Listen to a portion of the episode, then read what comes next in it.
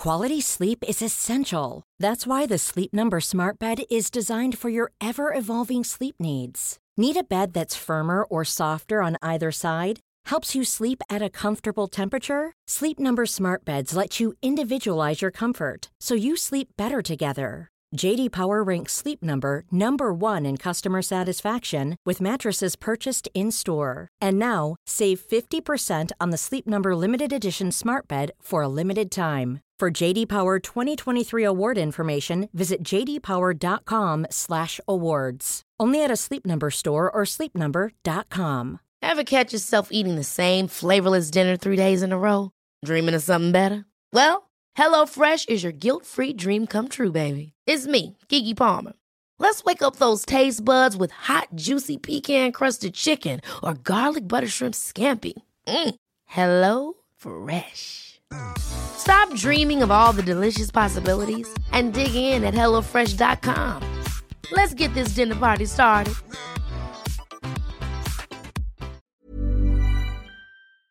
Hi there, this is Martina Navratilova, and you're listening to the Tennis Podcast.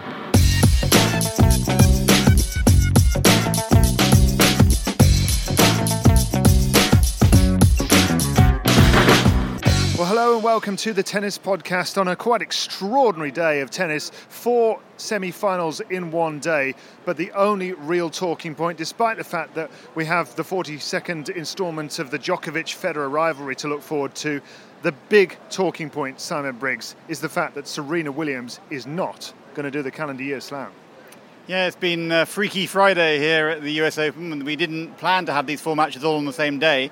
As it is, three of them were quite routine in terms of being very one sided, and the one everyone will remember forever uh, is the Serena match where she lost to Roberta Vinci. So that's uh, really up there with uh, Sampras against George Bastl and those kind of absolute um, massive banana skin shockers from you know the heydays of tennis, and it's hard to imagine a bigger uh, upset that's ever been pulled off. I mean, nobody thought that Da Vinci would stop her. People thought that she might struggle in the final, perhaps with the sense of it, it this is the last match. But uh, after she got back past Venus pretty comfortably and had played well, you know, in the previous round, it, it just came, out, came as a bit of a shock. Certainly did. You mentioned the all-time shocks. We were going through them, some of them during our BBC Radio 5 live commentary and talking about things like Lukas Rosol beating Nadal, mm. going all the way back to Steffi Graf losing to Lori McNeil in the first round of Wimbledon many, many years ago. Matches of that ilk. I, I mean, I can't think of an, another one on a scale such as this with this much at stake. That was the big thing. Vinci played fabulously. Yeah. But do you feel as though Serena Williams brought her own demise? Is it Doohan against Becker as well? That's right, yeah. Um, Second round of Wimbledon after he was twice defending champion. Yeah, so the difference is not in terms of it's not as big a gap in terms of the rankings, but it's just because the story was so huge. And I suppose, you know, if Heather Watson had pulled it off at Wimbledon where she was two points away, that would have been pretty big. It's just that uh, the, the, the train was, was rolling with what felt like an unstoppable momentum, and she'd come back so many times. I think she'd, she'd dropped a set 11 times in, in 26 uh, Grand Slam matches before today, this year. So that she'd come back so many times, you just felt that she was somehow going to do this kind of you know, Terminator style um, the, the, the, the, machine that could not be stopped. Every time you tried to turn it off, she'd find a way of reigniting the battery. It just didn't happen. So that was why it was surprising. And the fact that she couldn't um, pull out some miraculous shot in in, when, when Vinci served for it, she had break points to break back at 3 4, was it? And, and they got away from her. And then after that, she, she didn't play well at all when Vinci served the final game. She put her first return in the net, and it was really a bit of a limp end in the, uh, when, when she finally gave way. Former champion here, Tracy Austin, told me on Five Live earlier today that she felt that Serena Williams effectively froze in the big moment there uh, when, when she, you know, she was a set and couple of games up, and she says it'll haunt her because she'll probably never get another opportunity like this to do the calendar slam. Yeah, I mean, I, I, don't, I don't think I can remember seeing her so upset in a press conference. I mean, she was clearly on the point of tears. She didn't cry.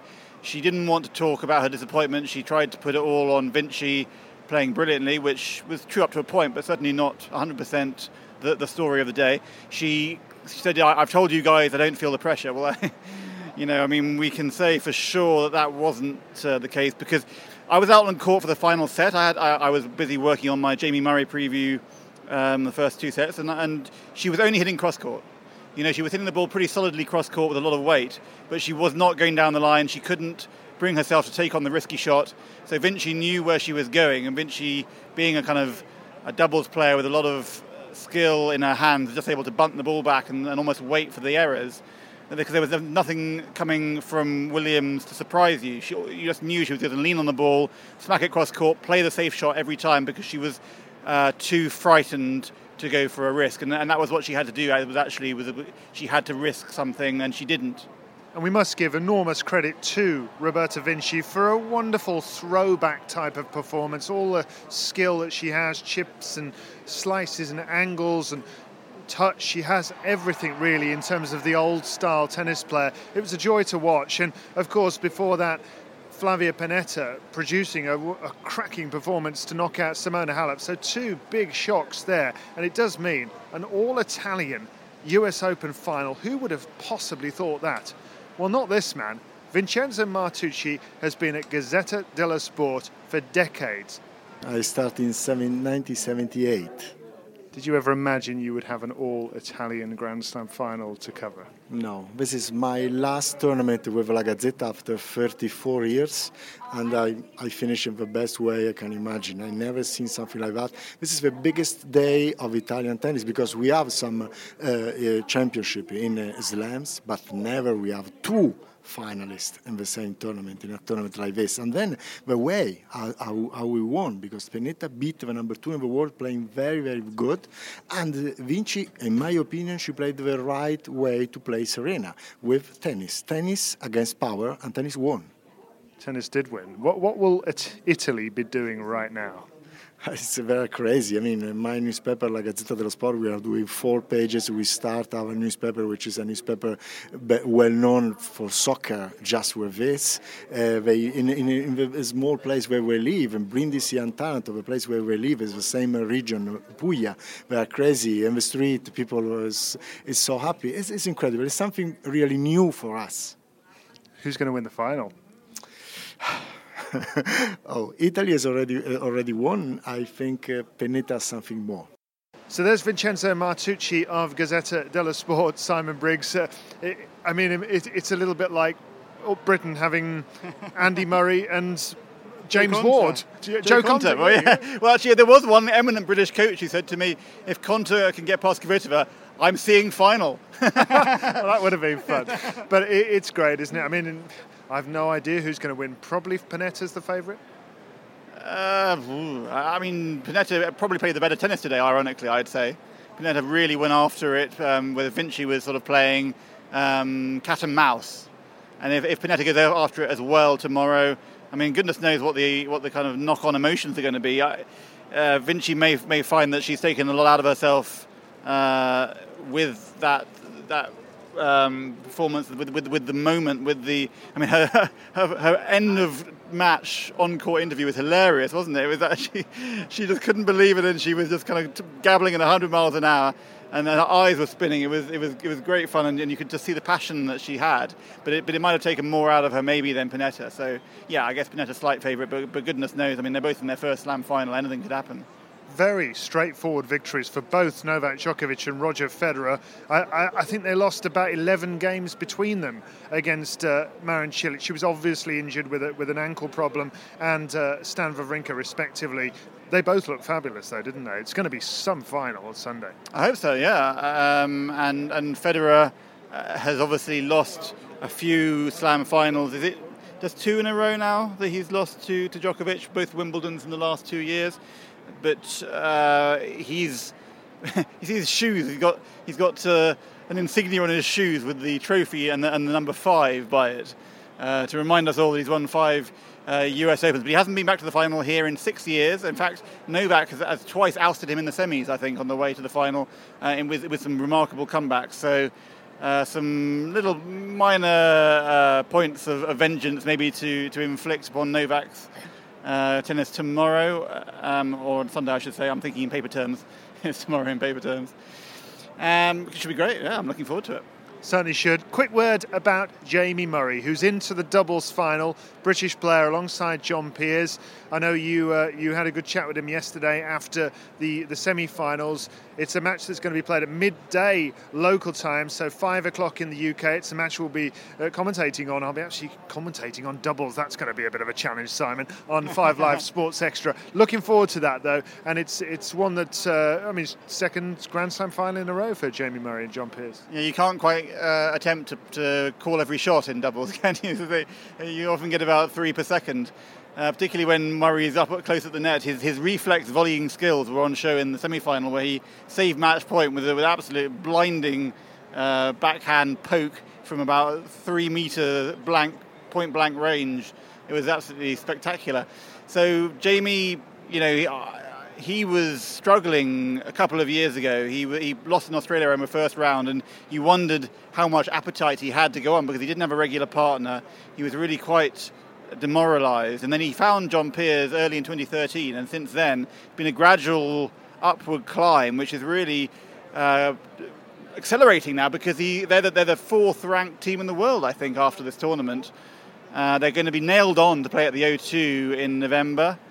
They've done a lot of work. Jamie's remodeled his serve, he's improved his, his topspin forehand and it's just great to see a, guy investing that kind of effort. And he's actually stepped away from the crowd because for a long time he's been one of a bunch of very good British doubles players, but now he's actually really uh, opened up clear water as clearly the best doubles player in Britain.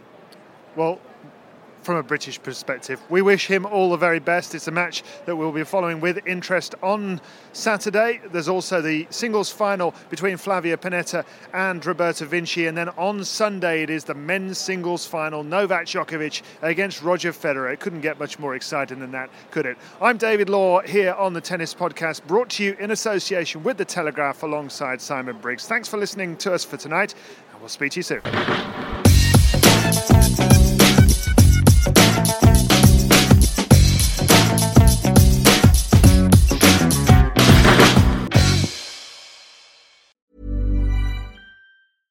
Hey, it's Paige DeSorbo from Giggly Squad. High quality fashion without the price tag. Say hello to Quince. I'm snagging high-end essentials like cozy cashmere sweaters, sleek leather jackets, fine jewelry, and so much more. With Quince being 50 to 80% less than similar brands.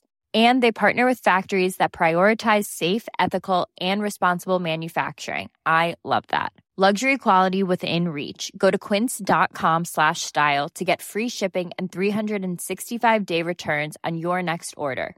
Quince.com slash style. Ever catch yourself eating the same flavorless dinner three days in a row? Dreaming of something better? Well, HelloFresh is your guilt free dream come true, baby. It's me, Keke Palmer. Let's wake up those taste buds with hot, juicy pecan crusted chicken or garlic butter shrimp scampi. Mm. Hello? Fresh. Stop dreaming of all the delicious possibilities and dig in at HelloFresh.com. Let's get this dinner party started.